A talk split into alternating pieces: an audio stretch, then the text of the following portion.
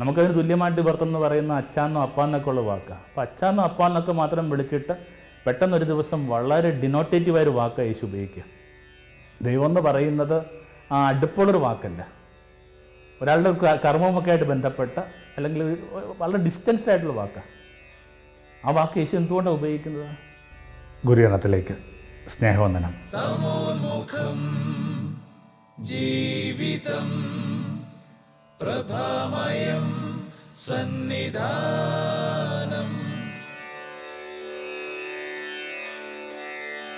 നോമ്പിന്റെ ഏഴ് വാരങ്ങൾക്ക് വേണ്ടി അവിടുത്തെ ഏഴ് മൊഴികളെ കാണാമെന്നാണ് നമ്മൾ വിചാരിച്ചിരുന്നത്.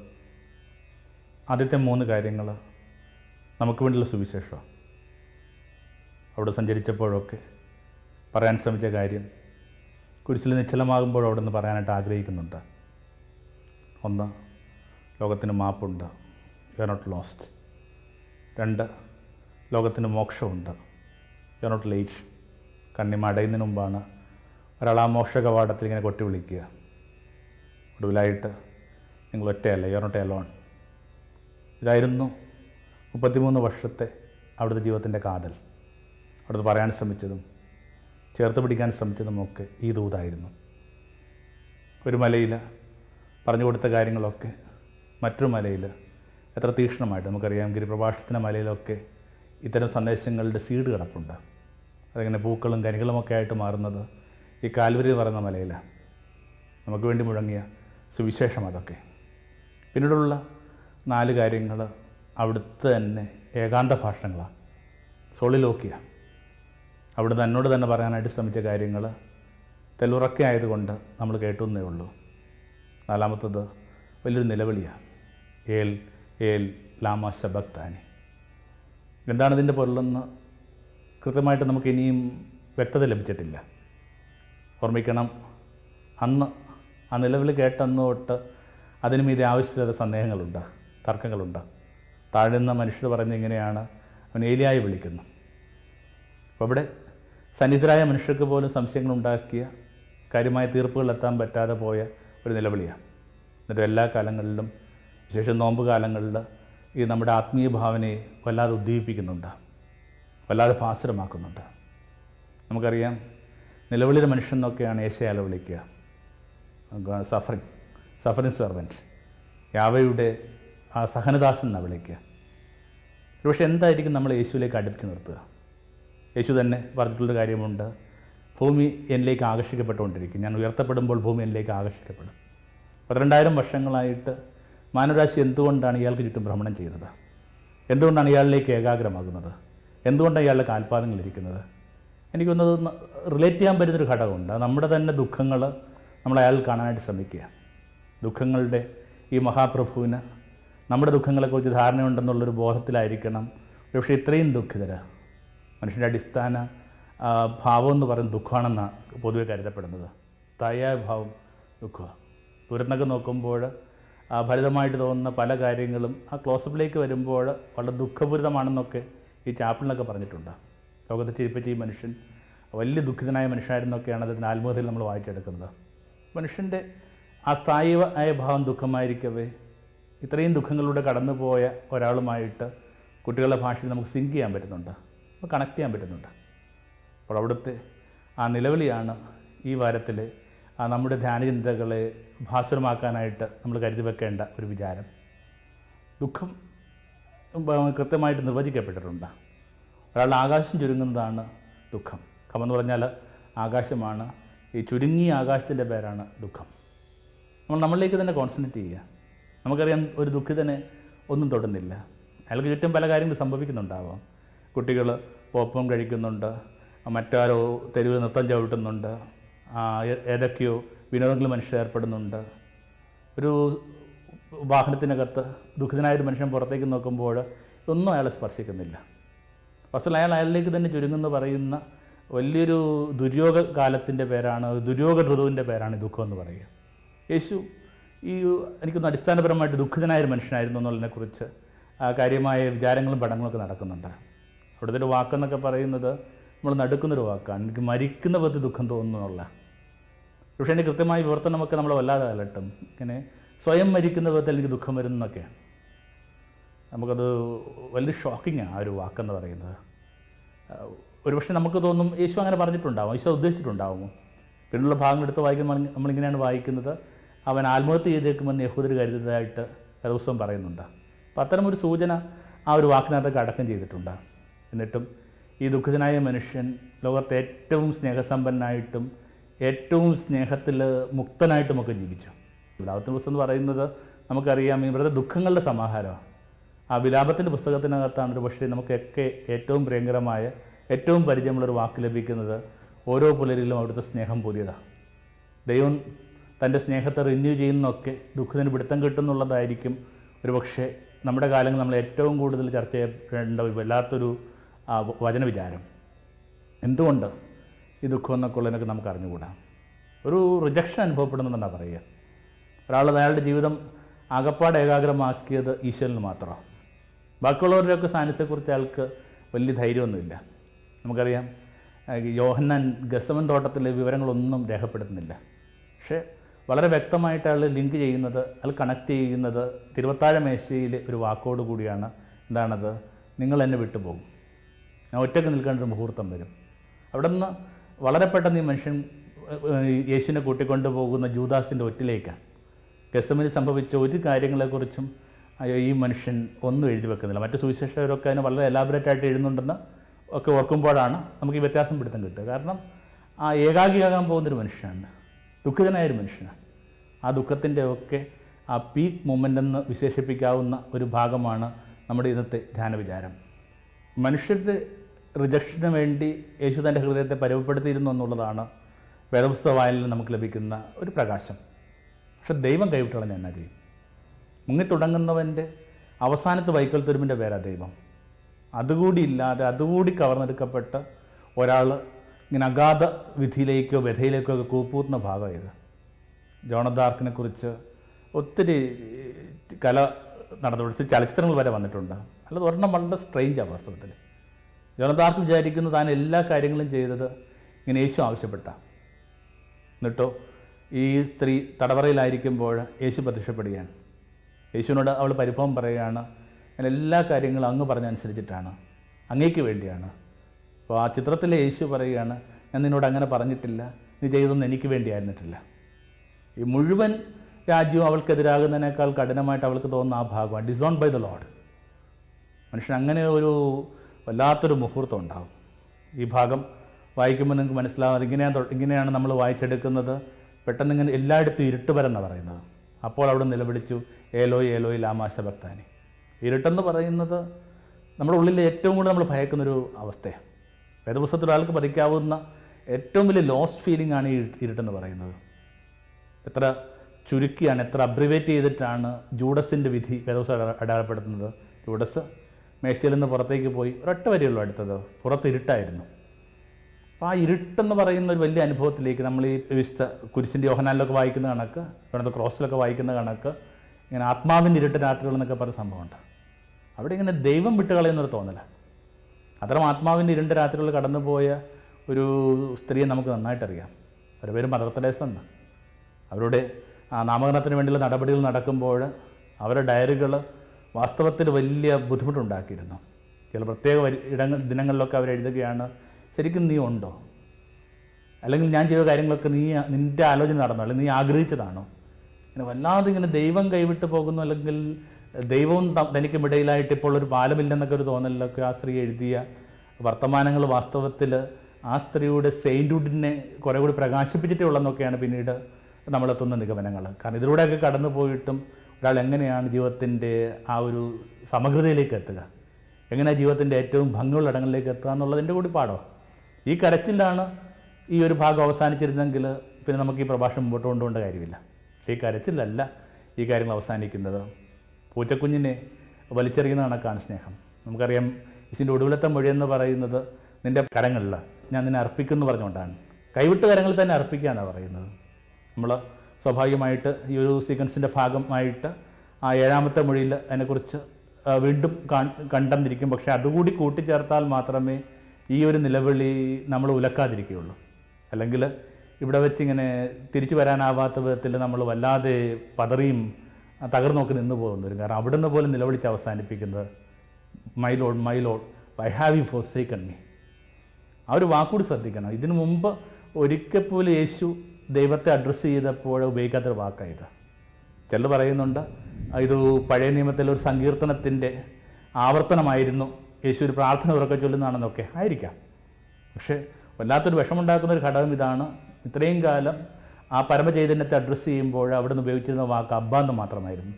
അരമായിക്കാണ് ആ വാക്ക് നമുക്കറിയാം. ഹീബ്രുവിന്റെ തന്നെ ഒരു കുടുംബത്തിൽപ്പെട്ട അതിന്റെ കസിനൊക്കെ വിശേഷിപ്പിക്കാവുന്ന ഭാഷയത് വളരെ സ്വീറ്റായൊരു വാക്കാണ് നമുക്കതിന് തുല്യമായിട്ട് ഇവർത്തം എന്ന് പറയുന്ന അച്ചാന്നോ അപ്പാന്നൊക്കെ ഉള്ള വാക്കാണ് അപ്പോൾ അച്ചാന്നോ അപ്പാന്നൊക്കെ മാത്രം വിളിച്ചിട്ട് പെട്ടെന്നൊരു ദിവസം വളരെ ഡിനോട്ടേറ്റീവായ ഒരു വാക്കാണ് യേശു ഉപയോഗിക്കുക. ദൈവം എന്ന് പറയുന്നത് ആ അടുപ്പുള്ളൊരു വാക്കല്ല. ഒരാളുടെ കർമ്മമൊക്കെ ആയിട്ട് ബന്ധപ്പെട്ട അല്ലെങ്കിൽ വളരെ ഡിസ്റ്റൻസ്ഡ് ആയിട്ടുള്ള വാക്കാണ് ആ വാക്ക് യേശു എന്തുകൊണ്ടാണ് ഉപയോഗിക്കുന്നത്? ദുഃഖിതന്റെ ഏറ്റവും വലിയ പ്രശ്നം ഇതാ. ദുഃഖിതന് സംഭവിക്കുന്ന ഏറ്റവും വലിയ നഷ്ടം എന്ന് പറയുന്നത് അയാൾക്ക് ദൈവവുമായിട്ടുള്ള ഇന്റിമസ് നഷ്ടമാകും കാര്യങ്ങൾ ഒറ്റയാണെന്ന് നിങ്ങൾക്ക് തോന്നുന്നു. ഞാൻ ചിലപ്പോൾ ഇങ്ങനെ ആലോചിക്കാറുണ്ട്. ഒരു പക്ഷേ ദൈവം അങ്ങനെ മാനുഷികമായിട്ട് സങ്കല്പിക്കുകയാണെങ്കിൽ ഈ പിതാവായ ദൈവത്തെ വല്ലാതെ ബുദ്ധിമുട്ടിലാക്കിയ ഒരു വിളി കൂടി ആയിരിക്കണം അത്. കാരണം ഇത്രയും കാലം നമുക്ക് പരിചയമുള്ള ചില പദങ്ങൾ നമ്മൾ മാറ്റി വിളിക്കുമ്പോഴേക്ക് നമുക്കുണ്ടാകുന്ന ചില ബുദ്ധിമുട്ടുകളുണ്ടാകും നിങ്ങൾ നിങ്ങളുടെ കുട്ടികളെ വിളിക്കുന്ന വാക്കുകൾ എന്തെങ്കിലും ഒരു ദിവസം പേര് ചൊല്ലി വിളിക്കുമ്പോൾ അല്ലെങ്കിൽ മാറി വിളിക്കുമ്പോഴൊക്കെ ആ കുട്ടികൾക്ക് തോന്നുന്നുണ്ട് നിങ്ങൾക്ക് എന്തോ ബുദ്ധിമുട്ടുണ്ട് അല്ലെങ്കിൽ നിങ്ങൾ ഈ കുട്ടിയുമായിട്ട് ദേഷ്യത്തിലാണെന്നൊക്കെ തോന്നുന്ന കണക്ക് വലിയൊരു ഭാരം വേണമെങ്കിൽ ആ ചെറിയ മാറിയ ഭാഗത്താണ് സംഭവിച്ചിട്ടുണ്ടാവാം എന്തിനാണ് എന്നെ കൈവിട്ടത്? ഒരു ഉത്തരവും കിട്ടുന്നില്ല. കാലാകാലങ്ങളായിട്ട് ഈ റിജക്റ്റായ മനുഷ്യരൊക്കെ ചോദിക്കുന്ന ചോദ്യമാണ് നീ എന്നെ എന്തിനാണ് വിട്ട് കൈവിട്ട് കളഞ്ഞത്? മറ്റു കാര്യങ്ങൾക്കകത്ത് ഒരു പക്ഷേ മാനുഷികമെന്ന് വിശേഷിപ്പിക്കാവുന്ന മനുഷ്യന്റെ ഒരു നിലപാടുമായിട്ട് ബന്ധപ്പെട്ട് എന്ന് സംഭവിക്കാവുന്ന കരുതാവുന്ന ആന്റിസിപ്പേറ്റ് ചെയ്യാവുന്ന ഒരു കാര്യമാണ്. പക്ഷേ ദൈവം എന്ന് പറഞ്ഞ ഒരാൾ കൈവിട്ടുള്ള ഞാൻ എന്നാ ചെയ്യും? ഇവിടെ ഇങ്ങനെ വലിയ നിശബ്ദതയാണ് നമുക്കറിയാം ഇത് കൃത്യമായിട്ട് പഴയ നിയമത്തിൽ ജോബിന്റെ ചോദ്യമാണ് എന്തിനാണ് ഈ നല്ലവർ സഹിക്കേണ്ടവർ എന്തിനാണ് നല്ലവരെ കൈവിട്ട് കളയുക? ദൈവം ജോബിനോട് എന്തെങ്കിലുമൊക്കെ കൊച്ചുവർത്താനങ്ങളിൽ ഏർപ്പെടുന്നുണ്ടോ? എന്തെങ്കിലുമൊക്കെ കുസൃത ചോദ്യങ്ങൾ ചോദിച്ച് ആ ഈ മനുഷ്യനുമായിട്ട് കുറേ കൂടി സൗഹൃദത്തിലാവുന്നുണ്ട്? എന്നിട്ടോ അത്തരമൊരു അനുഭവം പോലും ആ പിതാവായ തമ്പുരാനിൽ നിന്ന് ഈ നിലവിളിയിൽ കിട്ടുന്നില്ല എന്നുള്ളത് വല്ലാതെ കഠിനമായിട്ട് ഈ കാര്യത്തെ മാറ്റുന്നുണ്ട്. അതുകൊണ്ടാണ് ബൈബിൾ ചിന്തകന്മാർ പറയുന്നത് അപ്പോൾ അവിടെ സംഭവിച്ച ഒരു നിശബ്ദതയുണ്ട് ആ നിശബ്ദത അവർ വിളിക്കുന്ന വാക്ക് ദ മോസ്റ്റ് അഗ്രസീവ് സൈലൻസ് എന്നാണ് ഇത്രയും അഗ്രസീവായിട്ട് ഇത്രയും വയലന്റായിട്ട് സൈലൻസ് വരെ ഉണ്ടായിട്ടില്ല. എന്നിട്ടും നമുക്ക് അറിയാവുന്ന കണക്ക് കാര്യങ്ങൾ റസ്യമാവുക കാര്യങ്ങൾ എന്ത് ചെയ്യുന്നുണ്ട്? വീണ്ടും ബൗൺസ് ചെയ്യുക. നിങ്ങളൊരു പന്ത് എറിയുന്ന കണക്കാണ്. എന്തുമാത്രം ഊക്കോടുകൂടി അതിനെ എറിയുന്നു? അത്രയും ശക്തിയോടെ തിരികെ വരുന്ന പറയുന്നത് കണക്ക് ഈ സ്നേഹത്തിന് അങ്ങനെ ഒരു പ്രശ്നമുണ്ട്. നമുക്ക് എങ്ങോട്ടും പോകാനില്ല. പഴയ നമുക്ക് നമുക്കറിയാം സുവിശേഷത്തിന്റെ ആരംഭത്തിലൊക്കെ യേശുവിനോടൊപ്പം കുറച്ച് പേരുണ്ടായിരുന്നു. ഒരു പ്രത്യേക ഘട്ടത്തിൽ വെച്ച് അവരവനെ കൈവിട്ട് പോകുമ്പോൾ യേശു ചോദിക്കുന്നൊരു ചോദ്യമുണ്ട് നിങ്ങൾക്കും പോകണോ ഇങ്ങനെ വലിച്ചെറിയ വാസ്തവത്തിൽ വലിച്ചെറിയാനായിട്ടുള്ള ഒരു സന്നദ്ധമായിട്ട് നമുക്ക് തോന്നുന്നു. വാസ്തവത്തിൽ അത് സ്നേഹത്തിലുണ്ടാകുന്ന ഒരു ചലഞ്ചാണ് വാസ്തവത്തിൽ. ഇത്തരം സാഹചര്യങ്ങൾ നിങ്ങൾ വിട്ടുപോകുമോ ഇപ്പോൾ പത്രോസിന്റെ ഒരു നിലവിളിയാണ് വാസ്തവത്തിൽ നമ്മുടെ മെഡിറ്റേഷൻ ആധാരമായിട്ട് നമ്മൾ സൂക്ഷിക്കേണ്ടത്. നിങ്ങൾ എവിടേക്കാണ് പോകാനുള്ളത്? എത്ര നീ കൈവിട്ടെന്ന് പറഞ്ഞാൽ എത്ര നീ അകന്നു പോയിക്കൊള്ളാൻ പറഞ്ഞാൽ ഞങ്ങൾ എവിടേക്ക് പോകും? വേറെ എവിടേക്കാണ് പോവുക വാസ്തവത്തിൽ ദൈവം കൂടി ഇല്ലായിരുന്നെങ്കിൽ ഈ മനുഷ്യർ തങ്ങളുടെ ദുരിതകാന്ഡങ്ങൾ എങ്ങനെയായിരിക്കും ജീവിച്ചു തീർക്കുക? അവരെന്തിലായിരിക്കും തങ്ങൾ പ്രത്യാശ വെക്കുക? ഇപ്പോൾ പൂച്ചക്കുഞ്ഞിനെ വലിച്ചെറിയുന്ന കണക്കാണ് സ്നേഹം. എത്ര വലിച്ചെറിഞ്ഞ് കളഞ്ഞാലും പിന്നെയും ഇങ്ങനെ കാൽച്ചുവട്ടിൽ വന്ന് ആ ചുരുണ്ടൂടി കിടക്കുക എന്ന് പറയുന്ന കണക്കാണ് വസ്തുത്തിൽ ഓക്കി ആ ദുരന്തം സംഭവിച്ച കാലത്തിൽ ഇവിടെ തിരുവനന്തപുരത്ത് ദ്വീപിൽ അർപ്പിച്ചൊരു വൈദികൻ തന്നെ അനുഭവം പറഞ്ഞത് ഞാൻ കേട്ടിട്ടുണ്ട്. നേരിട്ട് കേട്ടിട്ടുണ്ട്? അദ്ദേഹം ഇന്ന് കുർബാന അർപ്പിക്കാൻ ചെല്ലുമ്പോഴേക്ക് ഏകദേശം മൂന്നാം ദിവസമാണ് രണ്ട് ദിവസമായിട്ട് ഇങ്ങനെ കടലിൽ പോയ മനുഷ്യർക്ക് വേണ്ടി ഇവർ കാത്തിരിക്കുകയാണ്. അന്നവും ഇല്ല ഉറക്കവും ഇല്ല. പള്ളിമണി അടിക്കുമ്പോഴാവട്ടെ ഇതേ ആൾക്കൂട്ടം പള്ളിയിലേക്ക് വരിക നേരെ ഇരിക്കാനുള്ള ആരോഗ്യമില്ല. അവിടെ ഇവിടെയൊക്കെ ആയിട്ട് ചുരുണ്ടുകൂടി കിടക്കുക ഇവർ ആദ്യമായിട്ട് ഒരു കുർബാനയ്ക്ക് ഇത്രയും അർത്ഥമുണ്ടെന്ന് എന്നാ വൈദ്യൻ അനുഭവപ്പെടുക കാരണം പൊതുവെ നമ്മൾ കുർബാന അർപ്പിക്കുന്നത് മനുഷ്യർ നല്ലതുപോലെ വേഷം ധരിച്ച് കൃത്യമായിട്ട് എഴുന്നേൽക്കുകയും ഇരിക്കുകയും ഒക്കെ ചെയ്യുന്ന ആചാരങ്ങൾ ഏർപ്പെടുന്ന മനുഷ്യർ മധ്യ. ഇതാവട്ടെ ചുരുളൂടി കിടക്കുക. നേരെ നിൽക്കാനായിട്ട് ആവതില്ലാത്ത മനുഷ്യർ പ്രശ്നം അതല്ല. ഇത്രയും ബുദ്ധിമുട്ടുകൾ അനുഭവിച്ചിട്ടും അവരെന്തിനാ ഈ കുർബാന കൂടാൻ വരുന്നത് എന്റെ ഒരു വ്യക്തിപരമായ വിഷമം ഇതാണ്. ദൈവം അവരോട് ഫെയറാണെന്ന് എനിക്ക് തോന്നുന്നില്ല. കടലിൽ പോയ മനുഷ്യർ മടങ്ങി വന്നിട്ടില്ല. എന്റെയൊക്കെ ഒരു മാനസിക അവസ്ഥയിൽ അവരോട് നമ്മൾ ഭയങ്കരമായിട്ടങ്ങ് ബ്ലോക്ക്ഡ് ആവും. നമുക്കിതിന് മുമ്പോട്ട് പോകാനായിട്ട് പറ്റില്ല. പക്ഷെ എന്നിട്ടും ആ ദൈവം കൈവിട്ടിട്ട് ചില മനുഷ്യർ ദൈവത്തെ കൈവിടുന്നില്ല. ഇവരിലൊക്കെ ആ ക്രിസ്തുവിന്റെ കൃത്യമായ നിഴൽ വന്ന് വീണ് കിടപ്പുണ്ടാകും. ധീരനായ പുരുഷൻ എന്നൊരു മിത്ത് കാലാകാലങ്ങളായിട്ട് നമ്മൾ വളർത്തിയെടുത്തിട്ടുണ്ട് അതിങ്ങനെ സ്റ്റോയിക്കായ ഒരു മനുഷ്യനാണ്. കരയാത്തൊരു മനുഷ്യൻ നെടുവെപ്പില്ലാത്തൊരു മനുഷ്യൻ എല്ലാത്തിനെയും സ്ഥായിയായ അകലത്തോടി നിലനിർത്താൻ ശ്രമിക്കുന്നൊരു മനുഷ്യൻ. അത്തരം സങ്കല്പങ്ങളൊക്കെ യേശു എന്ന് പറയുന്ന ഈ പരിപൂർണ മനുഷ്യനിൽ ഇങ്ങനെ അടിമുടി തകരുക. ഈ വിലാപത്തിന്റെ ഈ മനുഷ്യൻ കരയുന്നതിൽ കുഴപ്പമില്ലെന്ന് ദുഃഖിതരാകുന്നതിനകത്ത് കുഴപ്പമില്ലെന്ന് നിലവിളിക്കുന്നതിനകത്ത് കുഴപ്പമില്ലെന്ന് നമ്മളോട് പറഞ്ഞു തരിക. കരയുന്നൊരു പുരുഷൻ ആ മോശപ്പെട്ട ഒന്നായിട്ടൊക്കെ നിങ്ങൾ തിരിച്ചരിക്കുന്നുണ്ടാവും അങ്ങനെയെങ്കിൽ ഏറ്റവും നല്ല പുരുഷൻ ഉത്തമ പുരുഷൻ എന്ന് വിശേഷിപ്പിക്കുക. അല്ലെങ്കിൽ ഭൂമിയുടെ ഒരേ ഒരു പുരുഷന്റെ പേരാണ് യേശു. പോലീസൊക്കെ പറയുന്ന കണക്ക് ബാക്കിയുള്ളതൊക്കെ വാസ്തവത്തിൽ സ്ത്രീയാണ്. കാലം സ്ത്രീയാണ് പുരുഷൻ സ്ത്രീയാണ് സ്ത്രീ സ്ത്രീയാണ്. ഒരേ ഒരു പുരുഷനുള്ളൂ ആ ഒരു ഒരു പുരുഷൻ കരഞ്ഞു എന്നുള്ളത് വാസ്തവത്തിൽ നമുക്കുള്ളൊരു സൂചന കൂടിയാണ് വാസ്തവത്തിൽ. കുറേ കൂടി സെൻസിറ്റീവായിട്ടുള്ള കുറേ കൂടി അടിമുടി മനുഷ്യമായിട്ട് ബന്ധപ്പെട്ട് നിൽക്കാൻ പറ്റുന്ന ഒരു പുതിയ പുരുഷൻ ഇനിയും രൂപപ്പെടേണ്ടിയിരിക്കുന്നു. കരച്ചിൽ എന്താ അത്രയും ഒരു മോശപ്പെട്ട കാര്യമായിരുന്നെങ്കിൽ എന്തിനായിരിക്കണം കരച്ചിൽ വേണ്ടി അവർ വാഴ്ത്തു കൊടുത്തത്? അഷ്ടഭാഗ്യങ്ങൾ പറഞ്ഞാൽ അതാ വാസ്തവത്തിൽ. വിലപിക്കുന്നവർ ഭാഗ്യവന്മാർ. അവർ സമാശ്വസിക്കപ്പെടുന്നൊക്കെ ഉള്ള ഒരു സാന്ത്വന വചനം എന്റെ കൂടെയുണ്ട് പക്ഷെ അതല്ല അതിന്റെ പ്രധാനം. വിലപിക്കുന്ന ഒരൊറ്റ കാരണം കൊണ്ട് തന്നെ നിങ്ങൾ അനുഗ്രഹീതരാണ് വസ്ത്രത്തിൽ വിലപിക്കാത്ത ആ മനുഷ്യനും വിലപിക്കുന്ന മനുഷ്യനും തമ്മിൽ താരതമ്യപ്പെടുത്തുമ്പോൾ നിങ്ങൾക്കറിയാൻ പറ്റും ഈ ലൈഫിന്റെ ക്വാളിറ്റി എന്തുമാത്രം കൂടുതൽ ഈ കരയുന്ന മനുഷ്യരിലാണ് അതൊരു മോശം കാര്യമല്ലെന്ന് പറയാനായിട്ട് ശ്രമിച്ച ഒരാൾ അത്തരമൊരു നിലവിളികൾ കടന്നു പോകുമ്പോൾ നമ്മുടെ കരച്ചിലുകൾക്ക് നീതീകരണം കിട്ടുന്നുണ്ട്. കരച്ചിലെന്ന് പറയുന്നത് നമ്മുടെ മെമ്മറിയുമായിട്ട് ബന്ധപ്പെട്ട ഓർമ്മകൾ എന്തുമാത്രം ശക്തവും തീവ്രവുമാണോ അത്രയുമാണ് ഒരാളുടെ കരച്ചിൽ വിശേഷം നമ്മൾ ഈ നോയമ്പ് കാലത്തൊക്കെ അനിതാപ കണ്ണിനെ കുറിച്ച് പറയുന്നുണ്ട്. കാരണം നമ്മുടെ ഏറ്റവും പഴക്കമുള്ള ഓർമ്മയെന്ന് പറയുന്നത് നമ്മുടെ ഇന്നസെൻസാണ് നമ്മുടെ നിഷ്കളങ്കതയാണ് ഒരിക്കൽ നമുക്ക് ഈ കുന്തിരിക്കത്തിന് ഗന്ധം ഗന്ധമുണ്ടായിരുന്നു പിന്നീട് എപ്പോഴാണ് ആ നിഷ്കളങ്കതയൊക്കെ നമുക്ക് കളഞ്ഞു പോയത്? ഡോസ്റ്റോവസ്കിയുടെ ഒരു കഥാപാത്രം ചോദിക്കുന്ന കണക്ക് എനിക്കുമുണ്ടായിരുന്ന ശുദ്ധമായൊരു ബാല്യം. പൂക്കളുടെ പിന്നാലെ പോയിക്കൊണ്ടിരുന്ന ആ നിർമ്മലരുമായൊരു ബാല്യം. എവിടെ വെച്ചാൽ നമുക്കതൊക്കെ കളഞ്ഞു പോയത്? അപ്പോൾ ആ ഓർമ്മ. ശൈശവത്തിന്റെ ഓർമ്മ. ശൈശവത്തിന്റെ ഓർമ്മ എന്ന് പറയുമ്പോൾ ശൈശവത്തിന്റെ കൗതുകങ്ങളല്ല. അതെന്റെ ബാക്ക് ഡ്രോപ്പ് മാത്രമാണ്. ശൈശവത്തിന്റെ ഓർമ്മ എന്ന് പറയുന്നത് വളരെ നിഷ്കളങ്കതയുടെ കാലമാണ്. ആ നിഷ്കളങ്കതയുടെ ഓർമ്മ ഉള്ളിടത്തോളം കാലം മനുഷ്യ കരാതിരിക്കാനായിട്ട് ആവില്ല. നമുക്കറിയാം ജീവജാലങ്ങൾക്ക് ഈ മെമ്മറി എന്ന് പറയുന്നത് നമ്മൾ മനുഷ്യ കരുതുന്ന കണക്കൊരു മെമ്മറി ഇല്ല. ചില ധാരണകളും ചില ഇൻസ്റ്റിങ്റ്റുകളൊക്കെ ഇല്ലെന്ന് പറയുന്നില്ല വാസ്തവത്തിൽ. പക്ഷെ മനുഷ്യൻ സൂക്ഷിക്കുന്ന കണക്ക് ഒരു മെമ്മറി ജീവജാലങ്ങൾ പുലർത്തുന്നില്ല അതുകൊണ്ട് തന്നെ അതിന് അതുങ്ങൾക്ക് നിശ്ചയമായിട്ട് സങ്കടമില്ല. ഏതെങ്കിലും ഒരു പശു ഇങ്ങനെ അമ്മ പാൽ കൊടുക്കാത്തതിന്റെ പേരിൽ ഒരു പശുക്കുട്ടി അത് ഓർമ്മയിൽ കൊണ്ട് നടക്കുമോ എനിക്കറിഞ്ഞുകൂടാ. പക്ഷെ മനുഷ്യൻ അവന്റെ അമ്മ ചെന്നിനായം പുര- പുരട്ടിനെ കുറിച്ച് മുലപ്പാൽ ചെന്നിനായം പുരട്ടിനെ കുറിച്ച് ഒരുപക്ഷെ വാർദ്ധക്യത്തിൽ പോലെ ഓർമ്മിച്ചെന്നിരിക്കും അപ്പോൾ ഓർമ്മകൾക്ക് നമ്മൾ കൊടുക്കുന്ന ഒരു കപ്പത്തിന്റെ പേരാണ് ദുഃഖം. വരുന്ന പ്രശ്നം ഇത്രയേ ഉള്ളൂ.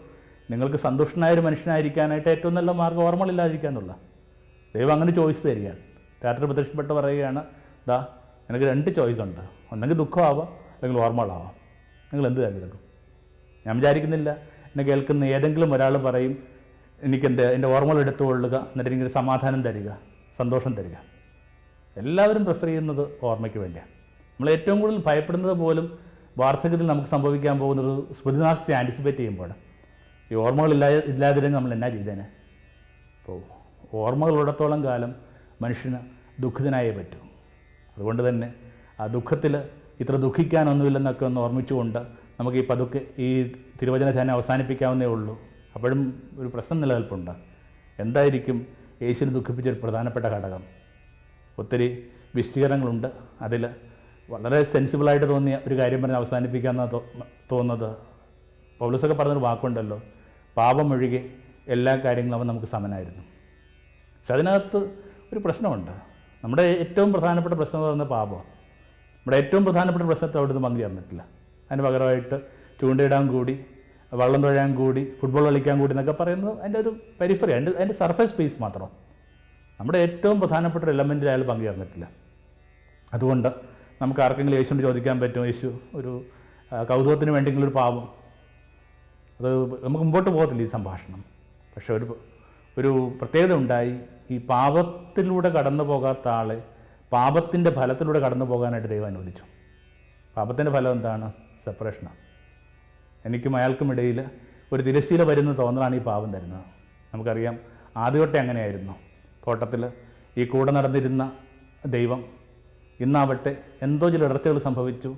പതകലനം കേൾക്കുമ്പോൾ അത് ഒളിച്ചു നിൽക്കുക ഒരു തിരശ്ശീല വന്ന് വീഴുക അപ്പോൾ പാപം ചെയ്യാത്തവൻ പാപത്തിന്റെ ഫലത്തിലൂടെ ശമ്പളത്തിലൂടെ കടന്നുപോയി.